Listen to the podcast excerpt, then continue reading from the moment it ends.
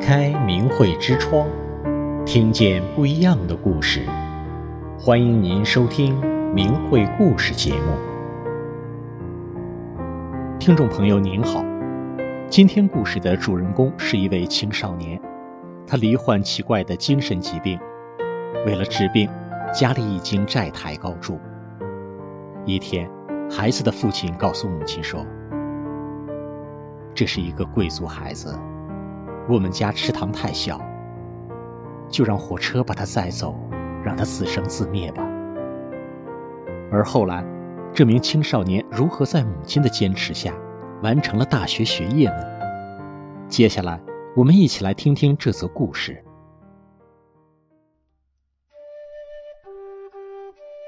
我十五岁上高二那年，患上重病，辍学在家。我犯病时睡不着觉，思想静不下来，脑袋就像翻滚的列车，停不下来，最后像要爆炸似的。那时我常常意识模糊。记得有一次，我骑单车离家，却找不到回家的路。后来我觉得自行车累赘，就把它扔进了河里，自己顺着铁路走。我一直走到一座大山的脚下，天色渐黑了，我也筋疲力尽，就倒在了山脚下睡了一晚。那时是隆冬季节，我衣着单薄，光着脚，天当被地做床的睡了一晚。我却没有因此感冒生病，也没有受到毒虫动物的侵扰。第二天天渐亮时，我又开始找回家的路。我路过一个村庄，看见一位大爷，便问他，大爷，请问我家怎么走？好心的大爷把我留在他家吃了顿饭。那时我蓬头垢面，大冬天只穿着一条单裤子，一件毛背心，光着脚。但我离开家时，我是穿得厚厚的，暖暖的，穿戴整齐的。因为我出门后看见好多穷人需要帮助，我就把衣物给了他们，我才变成光着脚，单衣单裤的这副模样。大爷为我简单的洗漱了一番，并找来一套衣裤及鞋袜让我穿上。大爷还给我买了一张回家的车票，把我送上了车。回到家里，我没见到父母，但家里有亲戚在等我，因为我的父母已经踏上了寻找我的列车。这次离家出走，我的两只脚血迹斑斑，还有点肿，因为我光着脚在大山下行走，我的脚扎进了很多树刺。亲戚用酒精给我消毒，用针尖为我挑一根根小刺。父母为了医治我的病，走遍了省城各大专科医院，我住院一个月得五千、八千，有时还高达一万元。那时我们家每月工资总和不足一千元。所以为了治我的病，我家早已是债台高筑。但在一次电休克治疗中，我差点就没了命。因为医院在电休克中给的电流电压过大，我的心跳没有了，昏死了过去。经过长时间的抢救，我才醒了过来。那时医院不准任何人探视我，我住的病房挂着谢绝探视的牌子。我的父母两个月都没有见到我，便找到主治医生说，我们想见见孩子。医生说，暂时不能探望，病人在恢复中，你们不能影响病人的情绪。于是我父母提出办理出院，但院方拒绝，最终在父母坚持下，我出院了。因为在医院用的镇静剂药量过大，而且电休克次数频繁，造成我身体各器官轻度中毒，机能下降。我的脸蜡黄，整天昏昏欲睡，吃不下饭。十七岁的我瘦得皮包骨，体重只有六十七斤。出院时我站立不起来，是父母搀扶着我走出了医院的大门。这两年耗费了八万两千多元。回家后，父母依然带着我四处求医，我们找过有名望的老中医、大气功师、古庙寺院的住持方丈，但我的病仍然毫无进展，却又因此花了不少钱，有一天，我的父亲承受不住我的病了，他对母亲说：“这是个贵族孩子，咱家池塘太小，养活不了他。”父亲说：“给我买张火车票，把我送进车厢后，等车启动，让母亲赶紧下车，让车把我一个人带走，让我自生自灭吧。”父亲对母亲讲：“我们实在承担不起了呀，早晚我俩会被他拖垮，最后饭碗都得丢掉。这个孩子会毁了咱家呀。”父亲逼着母亲表态，但母亲坚决反对。他对父亲说：“你说的还是人话吗？他也是一条生命啊，无论如何我都得把孩子带在身边。”而在家里的我没说过半句话，也不想吃东西，我只是睡。母亲望着这样的我，只有心痛，她默默地流泪。有一天，母亲拿着小板凳到我的床边，她的手里还拿着一本书，然后母亲就给我读起书来。这本书是《转法轮》。后来母亲一有空就拿着小板凳到我的床边给我读《转法轮》。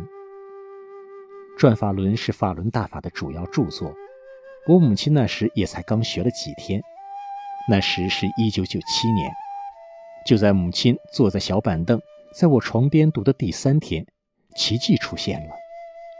虽然我依然微闭着双眼，但我却张口对母亲说：“妈妈，我好饿啊。”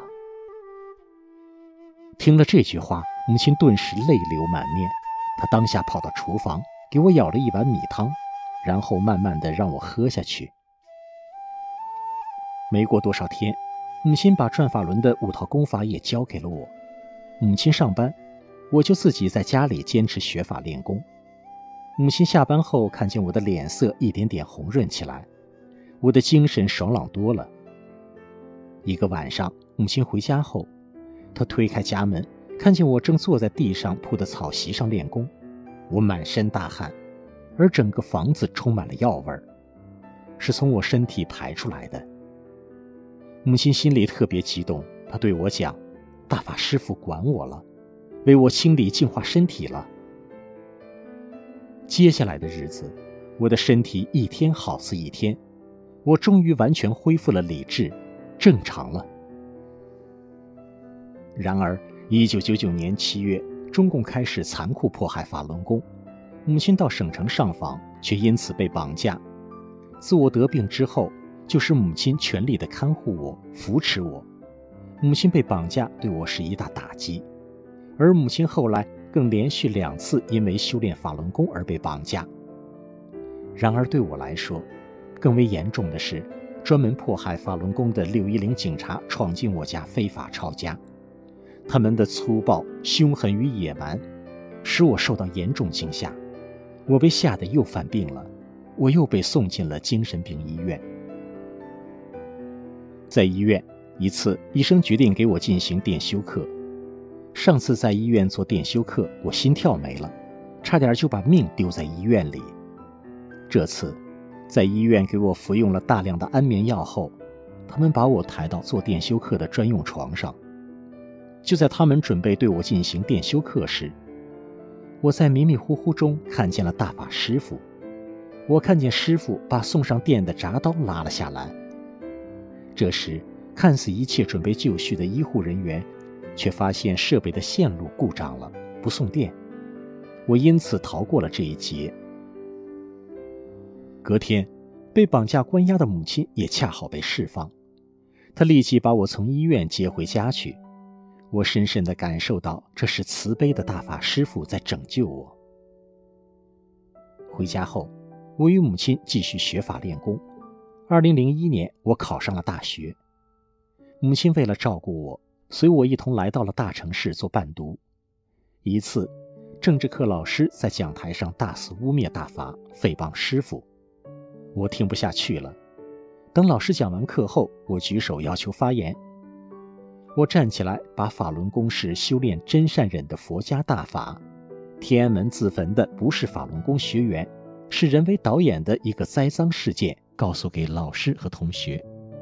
我也告诉老师、同学，法轮功在世界红传，而迫害法轮功的恶徒，包括江泽民等人，在海外被法院起诉等事实。在我讲的过程中，教室里特别安静，同学们都在静静地听着。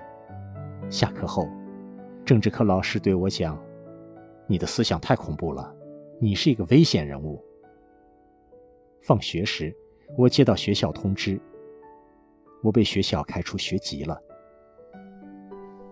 我怀着歉疚的心情回到家说：“妈妈，对不起，我被学校开除了。”我把经过给母亲陈述了一遍，没想到母亲并没有责怪我。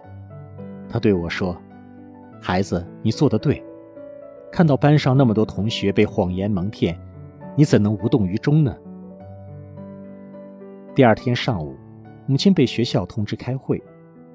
学校对母亲讲，我在学校公开讲真相给学校师生带来的轰动太大，叫母亲对此事表个态，并教育说服我，否则只有通报开除。母亲讲，孩子大了，他有自己的选择权利，他让受蒙蔽的同学明白真相，这有什么不好？母亲随即也讲起了大法真相，并把自己带的大法资料与护身符给了老师，而老师也接受了。但母亲后来被校主任叫到办公室训了一番。下午，父亲在单位被学校通知开会。回到家以后，父亲对母亲大吼动粗，但母亲与我都认为我们没有错。接下来的事却让人意想不到。第三天早晨，学校打电话通知我，让我带着书包到学校正常上课，不许迟到。我和母亲听了，当时都落下了感激的眼泪，感谢大法师父。我回到学校后，同学们把这几天发生的事告诉我说，我们班这一两天会特别多，老师明令禁止我上课讲真相的事，谁也不许回家给家长讲，也不许在其他班级传，一旦被发现就会被立即开除。从这件事发生后，同学们都特别想了解法轮功，还有到我家让我教他练功，并和我们一起学法的。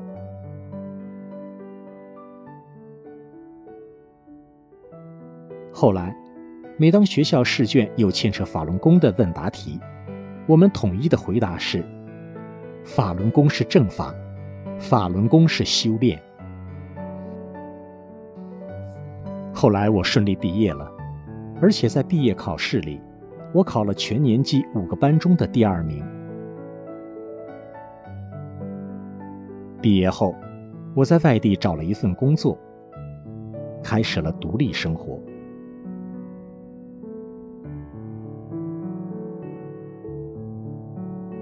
自从二零零零年我出院至今，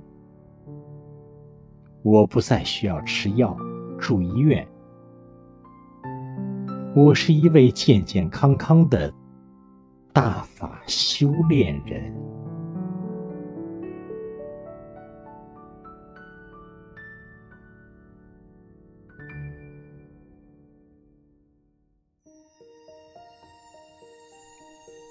听众朋友，这位曾经险遭父亲抛弃的孩子，无疑是因为母亲带着他修炼法轮功，才有了不可思议的人生转折。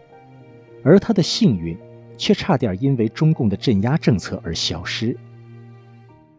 什么是善政，什么是恶政？这个曾被他父亲视为贵族的孩子，他的经历能说明一切了吧？